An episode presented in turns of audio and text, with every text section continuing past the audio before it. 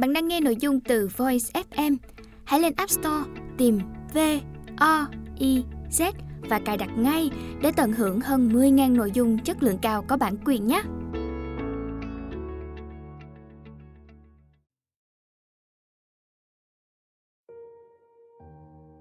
Bạn đang nghe sách nói tại Voice, Thư viện sách nói First News. Mời các bạn lắng nghe quyển sách Nghệ thuật sống vững vàng. Tác giả, Rod Stolberg. Dịch giả, Thanh Thảo. Giọng đọc, Ca Nguyễn. Phần 1 Nguyên tắc để đạt được thành công vững chắc. Một. Đứng vững trước khi vươn cao. Mùa hè năm 2019, tôi bắt đầu nhận thấy nhiều khách hàng của mình, dù là nhà điều hành cấp cao, doanh nhân thành đạt, bác sĩ hàng đầu hay các vận động viên ưu tú, đều cùng gặp phải một vấn đề. Trước đây chúng tôi từng dành phần lớn thời gian để thảo luận về những thói quen và nếp sinh hoạt giúp mang lại hiệu quả cao trong công việc. Nhưng trong vài năm trở lại đây, tôi lại được nghe họ nói về một vấn đề hoàn toàn khác. Một trong các khách hàng của tôi là Tim, bác sĩ trưởng khoa tại một hệ thống chăm sóc sức khỏe lớn, đã tâm sự. Tôi thật sự muốn được nghỉ ngơi vài ngày, nhưng mỗi lần cố dành ra dù chỉ một ngày cuối tuần để thư giãn, thì tôi lại không thể kiệm được mà cứ liên tục kiểm tra email công việc. Về mặt lý trí, tôi biết mình không cần phải làm thế và cũng không thật sự muốn làm thế. Nhưng tôi không cưỡng lại được. Sự thật là tôi sẽ bắt đầu trở nên bồn chồn và bất an nếu không liên tục kiểm tra email công việc. Nhưng khách hàng khác của tôi thì cảm thấy hết sức lo lắng khi không có công việc tiếp theo trong lịch trình.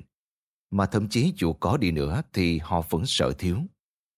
Họ cảm thấy bản thân có một nhu cầu sâu kín đó là phải luôn thúc đẩy mình chinh phục một mục tiêu nào đó để không cảm thấy đời mình trống rỗng. Samantha, nữ doanh nhân sở hữu một công ty công nghệ có mức tăng trưởng cao, chia sẻ với tôi. Tôi từng cho rằng sau khi gọi được vốn và đưa công ty vào hoạt động thì tôi sẽ cảm thấy hài lòng, nhưng tôi đã lầm. Giờ thì tôi bắt đầu thấy lo sợ, vì nếu như thế vẫn là chưa đủ làm tôi thỏa mãn thì tôi không chắc phải thế nào mới là đủ nữa. Một số khách hàng cũng chia sẻ rằng lúc nào họ cũng thấy mình đang ở trong trạng thái rệu rã, thiếu tập trung về mặt thể chất hoặc tinh thần bởi luôn mất quá nhiều thời gian nhìn lại quá khứ, suy tính tương lai, nghi ngờ các quyết định của bản thân hoặc bị cuốn vào các tình huống giả định. Ben, giám đốc điều hành của một công ty phần mềm lớn đã miêu tả trạng thái này như sau. Từ lâu rồi, tôi vẫn thường dễ bị sao nhãn và có khuynh hướng nghiêm trọng hóa vấn đề. Thế nhưng giờ đây tình trạng đó đã trở nên trầm trọng hơn. Giống như tôi đã mắc phải chứng sao nhãn thái quá vậy. Việc tập trung vào hiện tại trở nên khó hơn bao giờ hết. Tôi vẫn có thể đối phó với tình trạng này, nhưng tôi không thích nói chút nào. Hầu hết những cá nhân này bao gồm Tim, Samantha và Ben, đều là những người dám nghĩ dám làm. Họ rất quyết đoán, hành động có mục tiêu rõ ràng và rất để tâm tới công việc cũng như đời sống cá nhân của mình. Họ đã quá quen với việc đương đầu với nghịch cảnh. Với các vận động viên, nghịch cảnh đó là những chấn thương nghiêm trọng trong lúc thi đấu. Với các giám đốc điều hành đến từ nhóm thiểu số, khó khăn mà họ phải đối mặt chính là thành kiến và nạn phân biệt đối xử. Các doanh nhân thì phải chống chọi với những thời khắc cam go trên thương trường. Ai cũng từng phải đối mặt với chứng căng thẳng trầm trọng, đặc biệt là các bác sĩ, những người phải đối mặt với lặng ranh sống chết gần như mỗi ngày. Thế nhưng sau khi đã vượt qua tất cả những trở ngại ấy, các khách hàng của tôi, những người mà tôi vô cùng ngưỡng mộ, vẫn tiếp tục phải vùng vẫy trong khổ sở. Cảm giác trống rỗng và tình trạng thiếu tập trung này không chỉ là vấn đề nổi cộm nơi những khách hàng của tôi, mà nó còn nhiều lần xuất hiện trong quá trình nghiên cứu cũng như các bài viết mà tôi thực hiện, vốn tập trung vào hiệu quả, sức khỏe thể chất và tinh thần, cũng như cảm giác hài lòng với cuộc sống nói chung. Nhờ công việc này mà tôi đã có cơ hội hợp tác với nhiều vận động viên thể thao, các học giả và những nhà sáng tạo hàng đầu. Và tôi biết nhiều người trong số họ cũng chịu đựng cùng một nỗi bất mãn như vậy. Xét theo những tiêu chuẩn thông thường, họ là những người cực kỳ thành công. Nhưng sâu bên trong, họ vẫn thường cảm thấy có điều gì đó bất ổn, điều gì đó chưa trọn vẹn. Điều thú vị là rất nhiều người trong số họ nói với tôi rằng nếu không ở trong trạng thái căng thẳng thì họ sẽ lại rơi vào cảm giác chán nản. Họ không bị trầm cảm. Họ chỉ thường xuyên cảm thấy một nỗi bất mãn kinh niên. Một vận động viên tầm cỡ thế giới từng chia sẻ với tôi. Sau mỗi trận đấu, dù cho tôi có giành chiến thắng đi nữa, nhưng nếu không ngay lập tức hướng đến mục tiêu tiếp theo, tôi sẽ bắt đầu rơi vào nỗi chán nản ủ ê. Phải chi tôi có được cảm giác bình yên lâu hơn và sâu hơn một chút. Chắc chắn là tất cả những cá nhân này đều trải qua những thời khắc hạnh phúc và hân hoan, nhưng cũng chỉ có thế. Chúng chỉ là những khoảnh khắc thoáng qua rồi nhanh chóng phục tắt. Họ thường cảm thấy như thể mình đang bị cuốn theo những mong muốn nhất thời trong cuộc sống, liên tục thay đổi từ thứ này sang thứ khác, đến mất đi quyền tự chủ và khả năng kiểm soát. Họ thường nói với chính mình và với tôi rằng họ rất muốn dẹp bỏ hết những thứ đó. Tất cả tin tức, cảm giác bận rộn, email, các thông báo trên mạng xã hội và cả việc liên tục nghĩ về tương lai. Thế nhưng khi thử làm vậy thì họ lại cảm thấy bất an, liên tục dao động giữa tình trạng vô định và cảm giác lo âu. Họ biết rõ là lúc nào cũng bận rộn, không phải là giải pháp, nhưng đồng thời lại cảm thấy không yên tâm khi được thảnh thơi Đàn ông thường diễn tả điều này như một nhu cầu to lớn và nặng nề về việc trở nên bất khả chiến bại. Phụ nữ thì chia sẻ rằng họ cảm thấy bản thân phải giỏi mọi thứ vào mọi lúc và do đó không tránh khỏi cảm giác liên tục thất vọng vì không thể đáp ứng được những kỳ vọng bất khả thi. Tôi tạm gọi đây là chủ nghĩa cá nhân anh hùng, một trò chơi giành vị thế không hồi kết, không mang lại lợi ích gì cho chính bạn lẫn những người xung quanh và thường đi đôi với niềm tin hạn hẹp rằng các thành tựu đo lường được là thước đo duy nhất của thành công. Ngay cả khi bạn có thể che giấu kỹ cảm giác này, không để nó lộ ra bên ngoài, sâu bên trong, chủ nghĩa cá nhân anh hùng vẫn sẽ dần khiến bạn cảm thấy như thế. Mình không bao giờ chạm được đích đến cuối cùng. Cảm giác thỏa mãn dài lâu. Chủ nghĩa cá nhân anh hùng không phải là một vấn đề chỉ xuất hiện trong quá trình tư vấn khách hàng. Các nghiên cứu hay những bài viết của tôi mà nỗi khổ do nó gây ra còn là chủ đề chung trong nhiều cuộc trò chuyện của tôi cũng như của người thân, bạn bè, đồng nghiệp với những người xung quanh. Đối với rất nhiều người, cảm thấy bản thân không bao giờ có đủ, gần như đã trở thành một trạng thái thường trực trong cuộc sống, bất kể tuổi tác, chủng tộc, giới tính, nghề nghiệp hay nơi sinh sống của họ. Đây không hẳn là một vấn đề mới mẻ. Ngay từ buổi đầu lịch sử nhân loại, con người đã luôn khao khát cảm giác vững vàng và trọn vẹn, dù ngoài kia cuộc sống vẫn không ngừng biến động. Nhưng cảm giác ấy ngày càng trở nên mãnh liệt hơn. Chủ nghĩa cá nhân anh hùng đang hiện diện khắp nơi và được duy trì nhờ nền văn hóa hiện đại, mà trong đó bạn liên tục được dạy rằng mình phải trở nên giỏi giang hơn, cảm thấy vui vẻ hơn suy nghĩ tích cực hơn, đạt được nhiều thành tựu hơn và phải tối ưu hóa cuộc sống của mình để rồi chỉ mang lại cho bạn những giải pháp nông cạn, hời hợt mà nếu áp dụng thì khả năng cao nhất là bạn lại càng ham muốn nhiều hơn. Bạn không phải là người duy nhất cảm thấy những mô tả nói trên nghe có vẻ quen thuộc. Có thể trường hợp của bạn có những chi tiết khác với các ví dụ mà tôi vừa nêu có thể bạn không thích công việc của mình hoặc đang phải đối mặt với những thử thách cam go. Có thể bạn là sinh viên mới ra trường hoặc là nhân viên có 20 năm kinh nghiệm trong nghề. Cũng có thể bạn đang sắp đến tuổi nghỉ hưu hoặc đã nghỉ hưu. Dù thế nào đi nữa, thực tế là rất nhiều người trong chúng ta, bao gồm cả tôi, đều đang trải nghiệm những triệu chứng thường gặp của chủ nghĩa cá nhân anh hùng như cảm giác bồn chồn, cảm thấy bị hối thúc, lo âu, phân tâm, kiệt sức, trống rỗng, cảm thấy mình phải liên tục theo đuổi các mục tiêu mới và cảm giác thiếu thốn thường trực. Tất cả những dấu hiệu này sẽ được minh chứng rõ ràng qua những số liệu đa dạng mà chúng ta sẽ xem xét kỹ hơn trong những chương tiếp theo. Khi mặt đất sụp đổ dưới chân ta Trong quyển sách đầu tiên của mình, Big Performance, tạm dịch, thành tích đỉnh cao, tôi đã giới thiệu những nguyên tắc cần thiết giúp chúng ta đạt được sự tiến bộ bền vững trong mọi khía cạnh của cuộc sống. Còn trong quyển sách thứ hai, The Passion Paradox, tạm dịch, nghịch lý đam mê, tôi đã bàn về tình trạng liên tục thúc ép bản thân bằng mọi giá mà nhiều người gặp phải, đồng thời hướng dẫn độc giả cách phát triển đam mê của bản thân và hướng đam mê ấy theo những con đường có thể tạo ra lợi ích. Khi đó tôi cho rằng công thức tạo nên một cuộc đời thành công và hạnh phúc là nuôi dưỡng những đam mê có tiềm năng sinh lợi. Sau đó áp dụng các nguyên tắc được nêu trong quyển Big Performance để điều hướng đam mê đó và từng bước đạt đến trình độ bậc thầy. Đó chính là phương pháp mà tôi và nhiều khách hàng của tôi vẫn luôn áp dụng. Nhờ đó thường gặt hái được những thành công to lớn trong cuộc sống.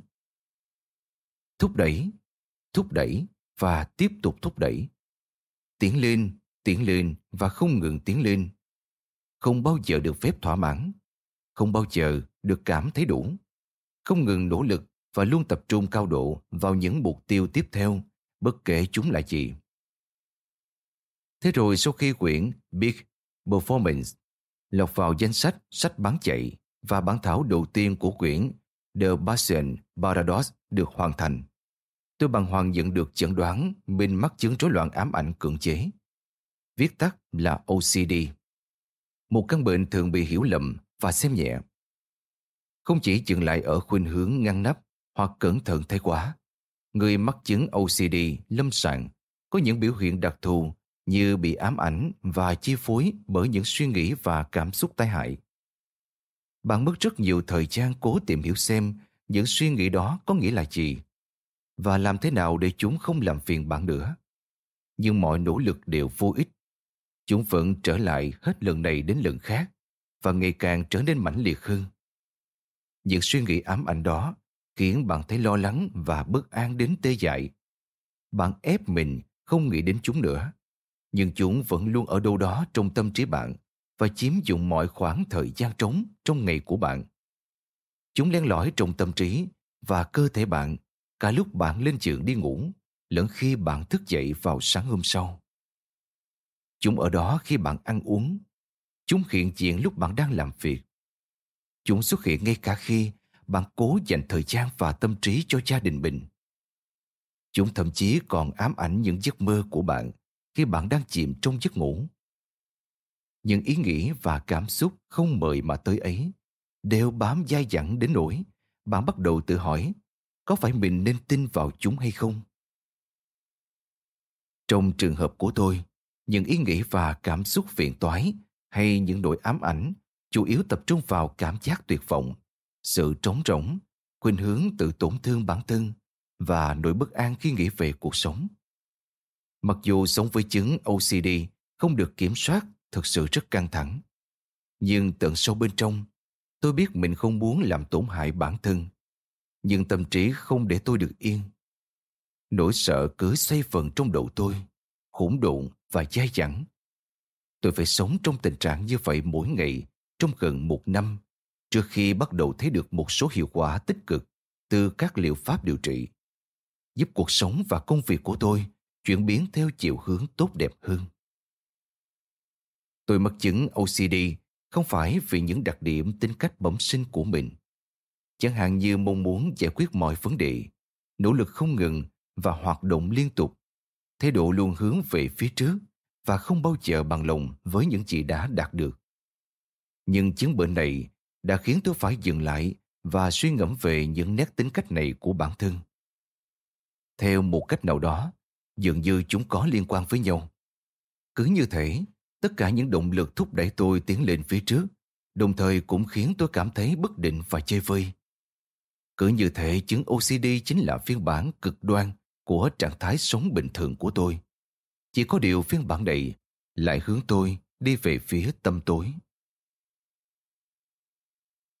Hiểm họa khi không ngừng tối ưu hóa bản thân. Sau khi bài viết của tôi về những trải nghiệm chung sống với chứng OCD được đăng tải trên tạp chí Outside, tôi đã nhận được hàng trăm lời nhắn từ những độc giả cũng đang phải chịu đựng chứng OCD, cảm giác lo âu, các chứng rối loạn cảm xúc khác hay đơn giản là cảm giác bức rứt nói chung. Nhiều người trong số đó chia sẻ rằng chính họ cũng mang trong mình một nỗi khao khát không bao giờ được thỏa mãn mà trước khi biết về bệnh tình của bản thân, họ đã từng lầm tưởng đó là một dấu hiệu đáng mừng. Chính khát vọng này cùng với nguồn năng lượng không ngừng thúc đẩy họ tiến lên đã giúp họ đạt được những thành tựu tuyệt vời. Chúng từng mang đến cho họ niềm vui và cảm giác phấn khích. Thế nhưng giờ đây, giống như tôi, họ cũng bắt đầu tự hỏi liệu cảm giác không thể thỏa mãn và sự tập trung thái quá của họ vào sự phát triển và tiến bộ không ngừng đó có phải là một trong những nguyên nhân khiến tâm trí họ luôn ở trong tình trạng quá tải một cách không thể kiểm soát hay không một tâm trí không thể giảm tải không thể tìm được một điểm tựa vững vàng. Những chia sẻ này đã giúp tôi nhận ra chúng ta đều đang cố gắng làm mọi việc trong khả năng để tối ưu hóa toàn bộ sự hiện hữu của mình với mục đích cuối cùng là có được cảm giác đủ đầy. Nhưng có lẽ cách này không tối ưu như vậy. Trong tâm lý học cổ đại phương đông, có một khái niệm gọi là con ma đói. Con ma đói có một chiếc dạ dày không đấy nó ăn không ngừng nghỉ nhồi nhét bản thân đến phát bệnh mà vẫn không sao thế nọ. đó là một chứng rối loạn nghiêm trọng và đến tận ngày nay vẫn có nhiều người đang phải đối mặt với con ma đói này. Nhà xã hội học tiên phong Emily Durkheim đã nhận định bất kể thành tựu đạt được có to lớn hay vĩ đại đến mức nào, tham vọng thái quá luôn đòi hỏi chúng ta phải đạt được nhiều hơn. Bởi trong tham vọng đó không hề có bất kỳ ý muốn dừng lại nào.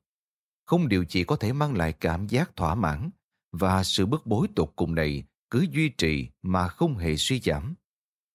Dưới tình trạng như vậy, làm sao sức khỏe tâm thần của chúng ta không bị suy yếu cho được? Tỷ lệ bệnh nhân mắc chứng lo âu và trầm cảm hiện đang ở mức cao nhất từ trước đến nay. Ước tính cứ 5 người thì có hơn một người đang gặp phải tình trạng này. Chứng nghiện các chất gây hại cũng lên đến mức đỉnh điểm trong lịch sử hiện đại. Bằng chứng là tỷ lệ người nghiện rượu và sử dụng chất gây nghiện quá liều đang ngày càng gia tăng.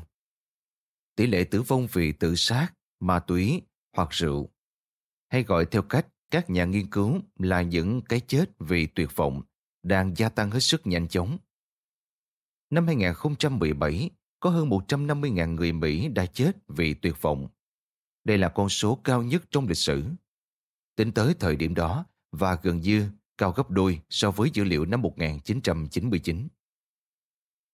Mặc dù những vấn đề trên xuất hiện một phần cũng vì những nguyên nhân chủ quan, nhưng rất nhiều vấn đề trong số đó có liên quan đến chủ nghĩa cá nhân anh hùng nếu không muốn nói là hệ lụy trực tiếp của chủ nghĩa này. Theo những nghiên cứu gần đây nhất trong lĩnh vực khoa học nhận thức, tâm lý học, hành vi của tổ chức, y học và xã hội học, có nhiều nhóm người cũng đang chật vật đối phó với cảm giác không thỏa mãn.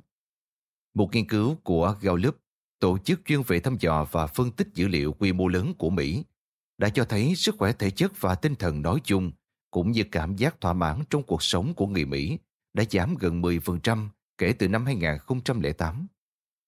Dữ liệu này cho thấy một khuynh hướng, đó là không phải mọi chuyện đều tốt đẹp với người Mỹ. Theo như cách nói của tờ The American Journal of Managed Care. Có nhiều nguyên nhân dẫn đến tình trạng này. Ngay cả trước khi đại dịch COVID-19 xảy ra, số lượng người tụ họp tại những địa điểm sinh hoạt cộng đồng truyền thống cũng đã giảm xuống mức thấp nhất trong lịch sử đương đại sự phân cực chính trị ngày càng gia tăng. Cùng lúc đó, các chuyên gia cũng cho rằng trạng thái cô đơn và sự cô lập xã hội đang diễn ra ở khắp nơi, không khác gì một bệnh dịch năm 2019, Tổ chức Y tế Thế giới đã chính thức xem tình trạng kiệt sức vì công việc như một bệnh lý. Với định nghĩa kiệt sức vì công việc là tình trạng căng thẳng mạng tính trong công việc không được xử lý hiệu quả. Chứng mất ngủ và đau mạng tính hiện đang trở nên phổ biến hơn bao giờ hết. Khi kết hợp tất cả những dữ kiện này lại với nhau, bạn sẽ thấy có vẻ đúng là những cảm giác ẩn sâu trong lòng mỗi người về sự không trọn vẹn, không đủ đầy, đang bộc lộ ra ngoài ngày một rõ hơn.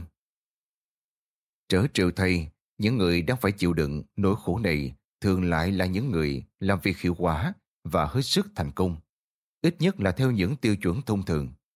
Nhưng chắc chắn đó không phải là kiểu thành công mà những người này theo đuổi. Những dấu hiệu cho thấy có thể bạn đang bị chủ nghĩa cá nhân anh hùng tác động theo hướng tiêu cực. Những cảm giác này có thể biểu hiện theo nhiều cách khác nhau, nhưng các dấu hiệu thường gặp bao gồm lo âu ở mức độ nhẹ và cảm giác luôn bị thúc giục hoặc luôn phải hối hả về thể chất hoặc tinh thần. Cảm giác cuộc sống của mình đang quay cuồng trong một nguồn năng lượng hỗn loạn, như thể bạn liên tục bị cuốn vào hết việc này đến việc khác. Thường xuyên cảm thấy có điều gì đó không ổn, nhưng lại không chắc điều đó là gì, và đương nhiên cũng không biết phải làm gì với nó. Không muốn bản thân lúc nào cũng ở trong trạng thái làm việc, nhưng lại gặp khó khăn trong việc dừng lại và cũng cảm thấy không thoải mái khi phải dừng lại. Cảm thấy mình quá bận rộn, nhưng khi có thời gian rảnh thì lại đứng ngồi không yên. Dễ bị sao nhãn và không thể tập trung, khó có thể ngồi yên mà không với tay cầm lấy chiếc điện thoại. Muốn làm việc năng suất hơn, trở thành người tốt hơn và cảm thấy vui vẻ hơn, nhưng không biết phải bắt đầu từ đâu. Chết chìm trong những thông tin các sản phẩm và các cuộc tranh luận về cách để đạt được hạnh phúc toàn diện cải thiện bản thân và nâng cao hiệu quả công việc. Cảm thấy cô đơn hoặc trống rỗng. Rất khó cảm thấy hài lòng.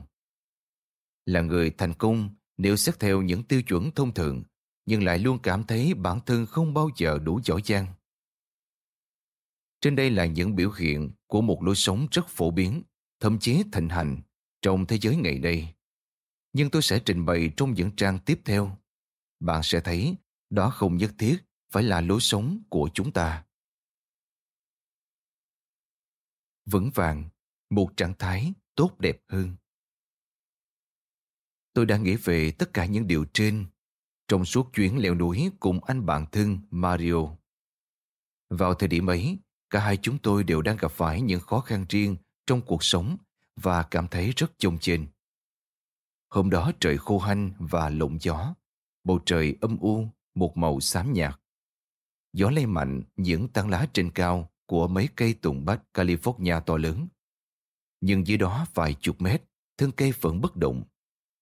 Những thân cây này chắc nịch, bám chặt lấy mặt đất bằng một mạng lưới rễ chắc khỏe, được kết nối chặt chẽ với nhau. Đó chính là lúc trong đầu tôi bỗng bật ra một ý tưởng. Tôi nhớ mình đã nhìn Mario và nói Chính là đây. Đây chính là thứ mà chúng ta đang thiếu. Đây chính là thứ mà chúng ta đang cần phát triển. Chúng ta phải dừng việc dành quá nhiều thời gian để lo lắng về tăng lá trên cao hay những nhành cây đang vươn lên không ngừng của mình. Thay vào đó, chúng ta cần tập trung nuôi dưỡng bộ rễ nằm sâu bên trong. Đó mới là thứ giữ cho chúng ta đứng vững trước mọi kiểu thời tiết. Đó mới chính là nền tảng thực sự. Đó chính là những nguyên tắc cơ bản thường bị xem nhẹ bị vùi lấp giữa cuộc đời tất bật, nơi chúng ta lúc nào cũng chỉ biết tập trung tiến lên phía trước và chỉ chầm chầm nhắm vào những thành tựu bên ngoài. Trong khoảnh khắc đó, tôi đã nhận ra điều mà tôi, Mario, những khách hàng và những con người thành công xuất chúng mà tôi đề cập đang khao khát. Và tôi cũng khá chắc đó chính là điều mà hầu như ai cũng đang tìm kiếm. Một cảm giác vững vàng để từ đó có thể trải nghiệm một cảm giác thành công sâu sắc hơn, viên mãn hơn. Sự vững vàng là sức mạnh nội tại, kiên định và sự tự tin giúp bạn vượt qua mọi thăng trầm trong cuộc sống. Nó là cội nguồn của tính chính trực, sự ngoan cường và cảm giác trọn vẹn mà giờ đó ta đạt được những thành tựu lâu bền, một cuộc sống an vui và viên mãn. Tuy vậy, nhiều người trong chúng ta lại mắc phải một cái bẫy thường gặp. Thế vì tập trung vào nền tảng gốc rễ này, ta lại quá chú tâm vào năng suất, sự tối ưu hóa, mức độ tăng trưởng và những thứ hào nhoáng trước mắt. Đến cuối cùng, những gì bạn nhận lại là sự đau khổ. Ngược lại, và như bạn sẽ đọc được trong quyển sách này, khi ưu tiên sự vững vàng, bạn không bỏ bê đam mê, thành tích hay năng suất. Sự vững vàng cũng không buộc bạn phải từ bỏ toàn bộ tham vọng. Thay vào đó, một bộ rễ vững chắc sẽ giúp ổn định và đặt các đặc tính này vào đúng chỗ để những nỗ lực và tham vọng của bạn bớt chạy loạn mà được hướng vào đúng trọng tâm hơn, bền vững hơn và mang lại cảm giác thỏa mãn hơn. Bước nhắm tới những mục tiêu ngắn hạn mà sẽ tập trung xây dựng một lối sống hài hòa với những giá trị nội tâm sâu sắc nhất của bạn, giúp bạn theo đuổi đam mê và thể hiện bản thể chân thực nhất của mình ngay trong hiện tại, theo cách có thể khiến bạn tự hào. Khi đã đứng vững, bạn sẽ không có nhu cầu nhìn lên hay nhìn xuống. Bạn ở đúng vị trí của mình và nắm giữ toàn bộ sức mạnh cũng như quyền hạn đích thực mà bạn có được từ vị trí đó. Thành tựu mà bạn đạt được sẽ trở nên lâu bền và huy hoàng hơn. Chỉ khi vững vàng thì bạn mới có thể thực sự vươn cao, ít nhất là theo một cách bền vững. Vậy cuộc sống bạn sẽ ra sao nếu bạn bắt đầu tập trung vun đắp trạng thái vững vàng thay vì luôn thúc đẩy bản thân giành lấy những thành tích theo những tiêu chuẩn thông thường.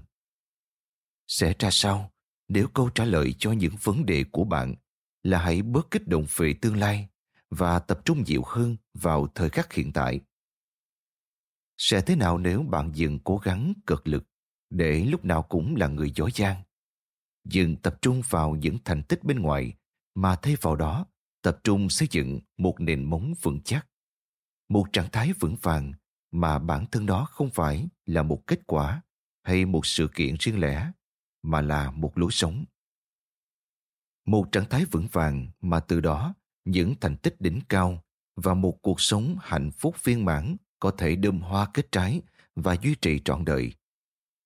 Làm thế nào một cá nhân có thể phun đắp một nền tảng đủ vững vàng để chống chọi được với những đổi thay trong cuộc sống?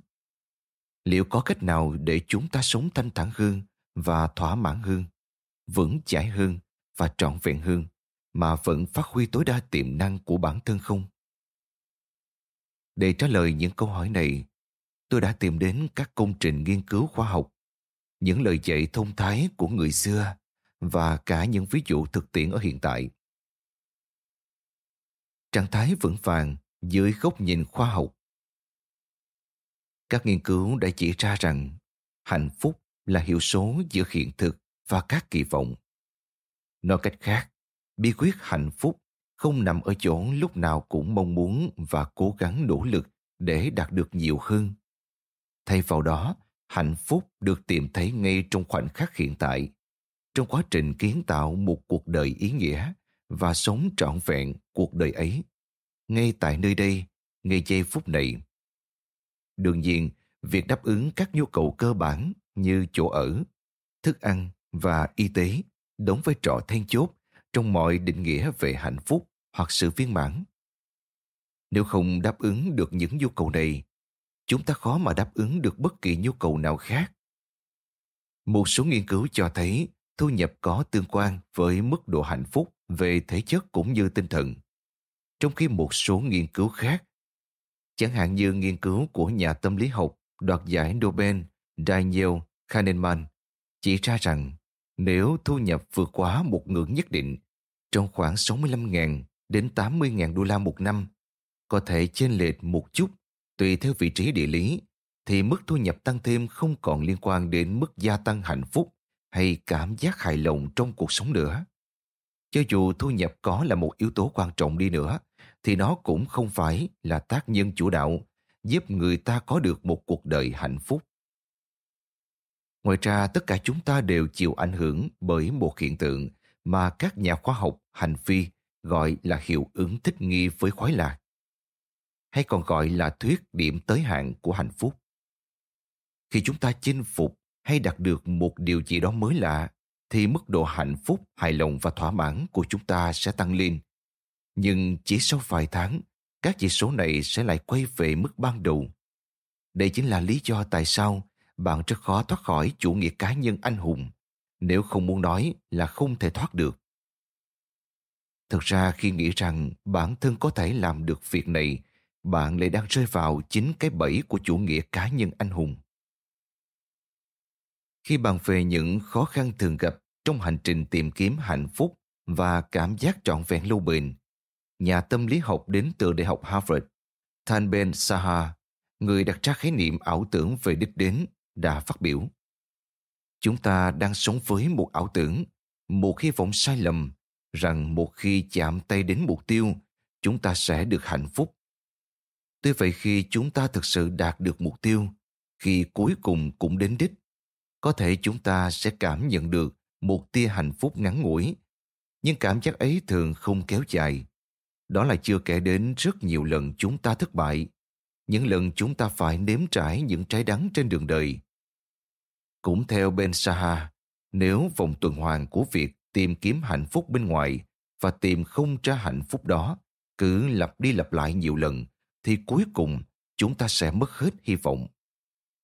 Nhưng chúng ta hoàn toàn có thể thoát khỏi vòng lặp này. Khi đọc tiếp quyển này, bạn sẽ thấy có một phương pháp để thay đổi ngưỡng hạnh phúc của mình, để tăng mức độ hạnh phúc cả về thể chất và tinh thần, cảm giác thỏa mãn và thành tích của mình một cách bền vững mà không tập trung vào những thành tựu bên ngoài hay chạy theo danh vọng. Thay vào đó, phương pháp này hướng vào trạng thái vững vàng bên trong bạn. Trong lĩnh vực tâm lý học lâm sàng, liệu pháp chấp nhận và cam kết, viết tắt là ACT. Liệu pháp nhận thức hành vi, viết tắt là CBT. Và liệu pháp hành vi biện chứng, viết tắt là DBT. Là ba trong số các phương pháp hiệu quả nhất giúp giảm lo âu, cải thiện tâm trạng và tăng cường cảm giác tự tin. Cả ba liệu pháp này đều được xây dựng dựa trên niềm tin rằng hạnh phúc, cảm giác ổn định và thanh thản đều xuất phát từ trạng thái vững vàng bên trong. Tiếc rằng các liệu pháp này thường chỉ được sử dụng để điều trị các chứng nghiện và bệnh tâm thần nghiêm trọng. Trong những chương tiếp theo, bạn sẽ thấy các phương pháp tiếp cận cũng như những bài tập thực hành được sử dụng trong các liệu pháp này có thể giúp ích cho tất cả mọi người, từ những người bình thường cho đến các nhân vật đẳng cấp thế giới. Trong khi đó, ngành khoa học thành tích, một ngành khoa học mới phát triển gần đây, đã khám phá ra rằng bất cứ thành công bền vững nào cũng cần một nền tảng vững chắc về sức khỏe, hạnh phúc và cảm giác hài lòng nói chung trong cuộc sống. Không có nền tảng này, một người vẫn có thể đạt thành tích tốt trong một khoảng thời gian ngắn, tối đa vài ba năm. Nhưng rồi họ sẽ nhanh chóng sa sút và suy kiệt. Một điểm chung của những nhân vật có thành tích cao đang phải chịu đựng nhiều chấn thương và bệnh tật cả về thể chất lẫn tinh thần là họ luôn thúc đẩy bản thân chinh phục những mục tiêu mới mà xem nhẹ trạng thái vững vàng nội tại trong khi đó, những cá nhân biết ưu tiên vun đắp nền tảng của bản thân thường sẽ xây dựng được một sự nghiệp thành công vững bền và viên mãn. Điều này đúng trong rất nhiều lĩnh vực khác nhau, từ thể thao cho đến hoạt động sáng tạo, kinh doanh và cả y tế.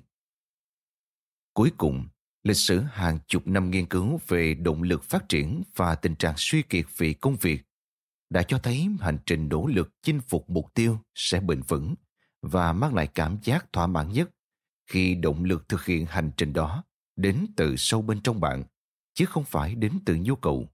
Hoặc đối với một số người, thì đó là chứng nghiện khó bỏ của việc nhận được sự công nhận từ bên ngoài.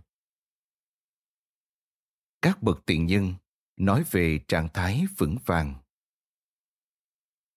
hầu như tất cả các hệ tư tưởng cổ xưa đều nhấn mạnh tầm quan trọng của việc bồi đắp một tâm thế vững vàng. Một khi xây dựng được điểm tựa này, một cảm nhận sâu sắc về sức mạnh và trạng thái ổn định, về sự tự tin và cảm giác hòa hợp với bản thân, người ta ít bị vướng vào những ham muốn thoáng qua hoặc cảm thấy choáng ngợp bởi những thử thách trong cuộc sống hàng ngày. Suốt hàng thiên niên kỷ, Phật giáo, Đạo giáo, chủ nghĩa khắc kỷ, cũng như các hệ tư tưởng cổ xưa khác, đều đã dạy chúng ta bài học này. Đức Phật dạy rằng chúng ta chỉ có thể tìm thấy sự bình an thực sự trong chân tâm thanh tịnh của chính mình, hay gọi theo cách của phương Tây là linh hồn, một phần của con người chúng ta. Thử ngủ yên bên dưới tất cả những bận rộn và xô bồ của cuộc sống thường nhật. Phần bản chất cốt lõi và không thay đổi của chúng ta, thứ không bị suy xuyển trước mọi biến động từ thế giới bên ngoài. Phật giáo còn dạy về chánh tinh tấn, một khái niệm mà theo đó, những nỗ lực bắt nguồn từ một nền tảng vững chắc sẽ dẫn đến những công hiến ý nghĩa hơn, cảm giác hài lòng và sự thỏa mãn trọn vẹn hơn. Trong khi đó, những người theo chủ nghĩa khắc kỷ thì tin rằng để sống một cuộc đời tốt đẹp, chúng ta phải dừng việc cố gắng theo đuổi danh vọng và sự công nhận của người khác. Bởi hai thứ này đều chỉ là tạm bợ và chuyển sang tập trung xây dựng một nội tâm vững vàng, từ bỏ nhu cầu tìm kiếm cảm giác đủ đầy và thỏa mãn từ bên ngoài, mà thay vào đó bắt đầu tìm kiếm những điều này ngay trong chính mình. Lão Tử, nhà hiền triết nổi tiếng của đạo giáo, đã dạy rằng những ngọn gió trên thế gian này có khi êm ả, có lúc lại biến thành cuộn phong. Nhưng nếu học được cách giữ tâm bất biến, ta sẽ có thể duy trì được thế cân bằng của bản thân giữa dòng đời phản biến. Thánh Augustine, nhà thần học theo đạo Thiên Chúa Giáo, sống ở thế kỷ thứ tư, chỉ ra rằng con người có thiên hướng khao khát những thành tựu trần tục. Nhưng ông đã sớm nhìn ra ảo tưởng về đích đến và cảnh báo rằng nếu cứ làm nô lệ cho những tham vọng trần tục, chúng ta sẽ luôn cảm thấy bất mãn, luôn đuổi theo những thứ tốt hơn và tốt hơn nữa, luôn mắc kẹt trong vòng xoáy của những giá trị phù du và sẽ luôn tìm kiếm tình yêu lầm chỗ. Đến thế kỷ 13, những lời dạy của nhà huyền môn Thiên Chúa Giáo Meister Eckhart tập trung vào việc phát triển một nền tảng vững vàng, mà từ đó chúng ta sẽ có những hành động xuất phát từ chân tâm. Theo Eckhart, tâm tạo tác hành động, hành động tác động trở lại tâm, và rồi chúng ta sẽ hành động một cách tự nhiên chứ không hề có sự cưỡng bắt nào và nền tảng càng sâu sức bật càng cao thông điệp được nhắc đi nhắc lại ở đây đã rất rõ ràng nếu muốn đạt thành tích tốt và có một cuộc sống tốt đẹp lâu dài. Bạn phải ở trong trạng thái vững vàng. Một điểm thú vị khác mà tôi sẽ thảo luận sâu hơn trong những chương tiếp theo, chính là không hề có một hệ tư tưởng cổ xưa nào cổ suý thái độ sống thụ động. Tất cả đều khuyến khích chúng ta hành động khôn ngoan. Hành động khôn ngoan khác hoàn toàn với chế độ phản ứng mặc định của chúng ta. Hành động phản ứng mang tính vội vàng, hấp tấp, còn hành động khôn ngoan được suy tính kỹ càng và thấu đáo. Hành động khôn ngoan bắt nguồn từ sức mạnh nội tại, từ nền tảng vững vàng bên trong chúng ta. Kinh nghiệm từ những người thực hành lối sống vững vàng.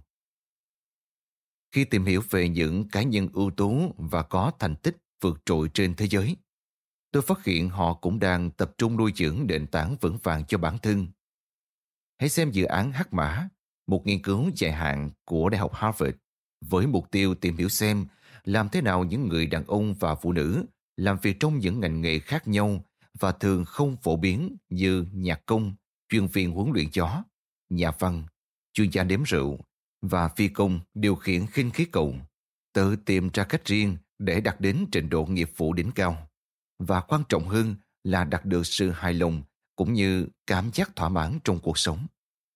Kết quả của nghiên cứu này đã được nhà nghiên cứu về sự phát triển của con người Todd Rose và nhà khoa học thần kinh Oki Ogas trình bày trong quyển sách Dark Horse, tạm dịch hắc mã.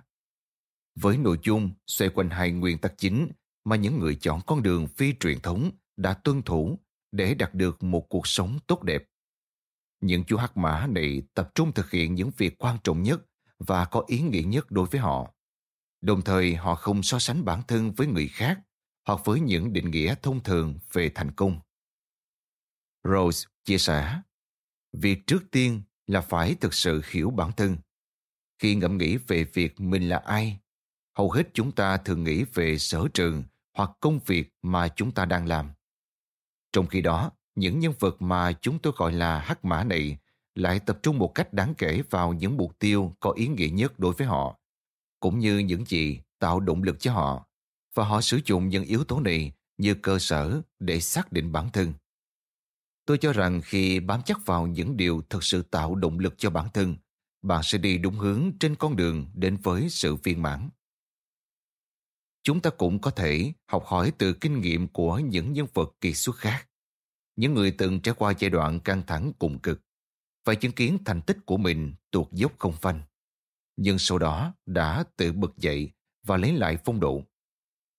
Đó là những nhân vật như vận động viên kiên cường từng hai lần giành huy chương Olympic Sarah True, nhạc sĩ Sarah Bareilles, hai ngôi sao bóng rổ Kevin Love và Dema DeRozan, nữ diễn viên Amria Barber hay nhà khoa học tiên phong Stephen Hayes. Như bạn sẽ đọc được trong những trang kế tiếp, tất cả họ đều từng phải đương đầu với quãng thời gian bị chi phối bởi chủ nghĩa cá nhân anh hùng, cũng như tình trạng suy kiệt, lo âu và trầm cảm mà nó gây ra. Có ít nhất một điểm chung trong những giai đoạn khó khăn nhất đó của họ. Đó là chúng thường xảy ra sau khi họ quá quay cuồng trong nỗ lực theo đuổi những thành công theo tiêu chuẩn thông thường. Chỉ khi biết quay vào bên trong để nuôi dưỡng căn cơ của mình thì họ mới cảm thấy dễ chịu hơn và cũng bắt đầu đạt được những thành tích cao hơn. Nguyên tắc của lối sống vững vàng Nguyên tắc chủ đạo mà tôi thường áp dụng trong công việc của mình, dù với tư cách tác giả hay huấn luyện viên, là phải xác định các khuôn mẫu chung. Tôi không có hứng thú với những manh khóe, mẹo giải quyết vấn đề nhanh hay những công trình nghiên cứu đơn lẻ. Bởi tất cả chúng đều có khuynh hướng hứa hẹn nhiều, nhưng thực tế lại không hiệu quả được bao nhiêu.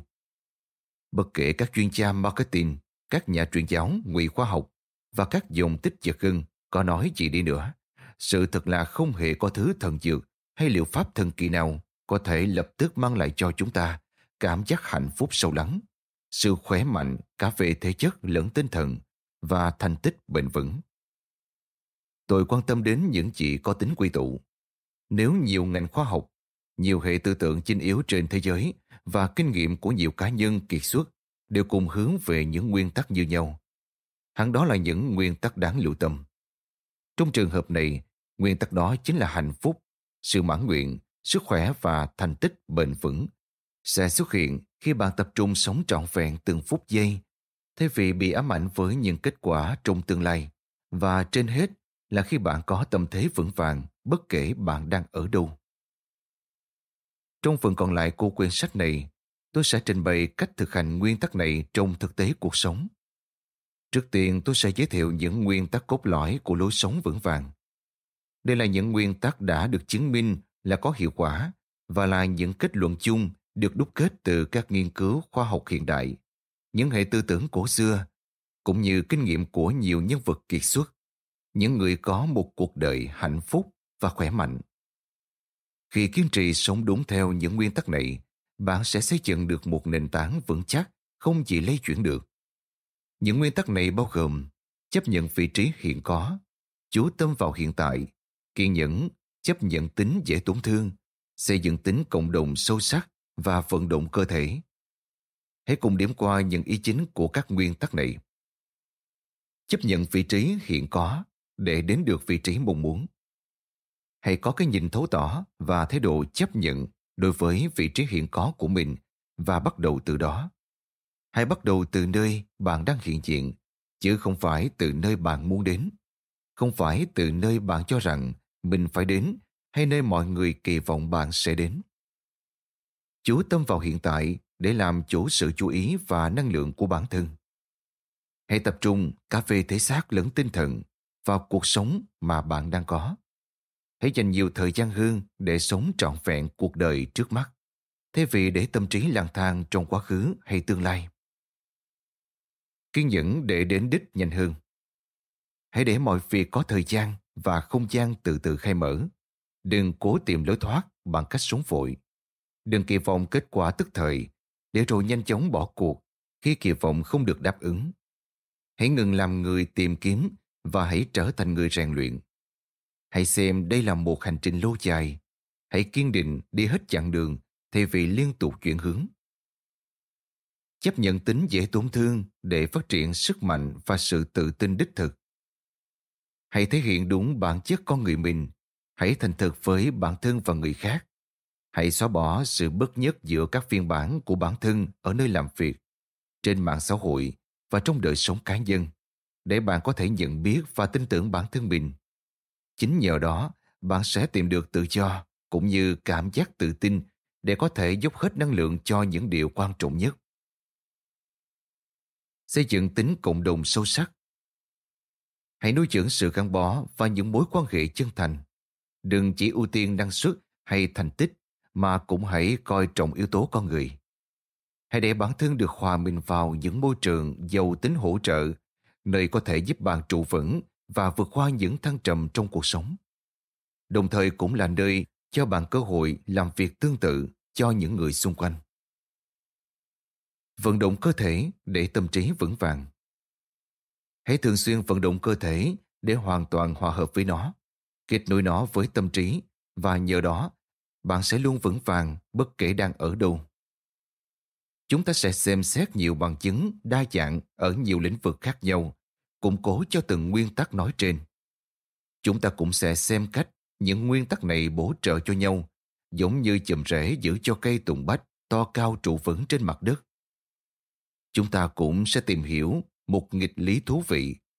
Con đường đảm bảo đưa ta đến với một cuộc đời thành công hơn, viên mãn hơn chính là hãy buông bỏ, hay ít nhất là bớt bám víu vào những kỳ vọng về hạnh phúc và thành công.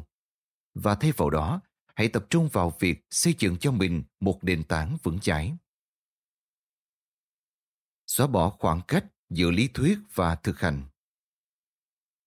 Những khái niệm và ý tưởng trong quyển sách này sẽ mang lại tác động tích cực cho lối tư duy của bạn, nhưng sức mạnh trọn vẹn của chúng chỉ được phát huy khi chúng được áp dụng vào thực tế cuộc sống. Đây là lý do quyển sách này không chỉ cung cấp cho bạn những nguyên tắc để sống vững vàng, mà còn mang đến những bài tập thực hành cụ thể, có hiệu quả đã được chứng minh, để bạn đưa những lý thuyết này vào đời sống thực tế. Khi làm việc cùng khách hàng của mình, tôi gọi đây là quá trình học và hành. Trước tiên, bạn cần phải hiểu và tin tưởng vào giá trị của lý thuyết mà mình đang tiếp thu. Tiếp đến, bạn cần thực hành lý thuyết đó. Những chương còn lại của quyển sách này được cấu trúc theo cách như vậy. Mỗi nguyên tắc sẽ được xem xét thật chi tiết và theo sau là những bài thực hành được nghiên cứu kỹ lưỡng để giúp bạn áp dụng những gì học được vào thực tế. Tuy nhiên, cần phải lưu ý rằng các nguyên tắc để sống vững vàng mà quyển sách này đề cập tới không chỉ đi ngược lại một số thông lệ xã hội mà đôi khi còn đối nghịch với năng lượng thường thấy cũng như lối sống và phong cách làm việc trước đây của bạn. Có thể bạn đã cảm thấy một số thói quen của mình hoàn toàn không mang lại hiệu quả như mong đợi. Ngay cả như vậy thì bạn vẫn rất chật vật trong việc thay đổi chúng. Điều này hoàn toàn bình thường. Thay đổi lúc nào cũng là một thử thách. Tính y tâm lý là có thật và thường rất mạnh mẽ. Nó khiến bạn khó dứt ra khỏi những lệ thói cũ. Như bạn sẽ thấy xuyên suốt quyển sách này, sống vững vàng là một quá trình tiếp diễn, một bài tập cần được thực hành liên tục. Hiểu được một điều gì đó và áp dụng điều mình hiểu vào thực tế là hai chuyện khác nhau. Như thiền sư Thích Nhất Hạnh từng nói, nếu muốn làm vườn, bạn phải cúi xuống để tay lấm bụng. Làm vườn là một quá trình thực tế, không phải là ý niệm. Thời điểm tốt nhất để bắt đầu vun đắp một nền tảng vững vàng và kiên cố là ngay bây giờ. Chúng ta sẽ bắt đầu với nguyên tắc đầu tiên, tìm hiểu xem chấp nhận vị trí hiện có là gì và tại sao đây lại là yếu tố then chốt giúp bạn đến được vị trí mà mình mong muốn. Hết. Một. Đứng vững trước khi vươn cao.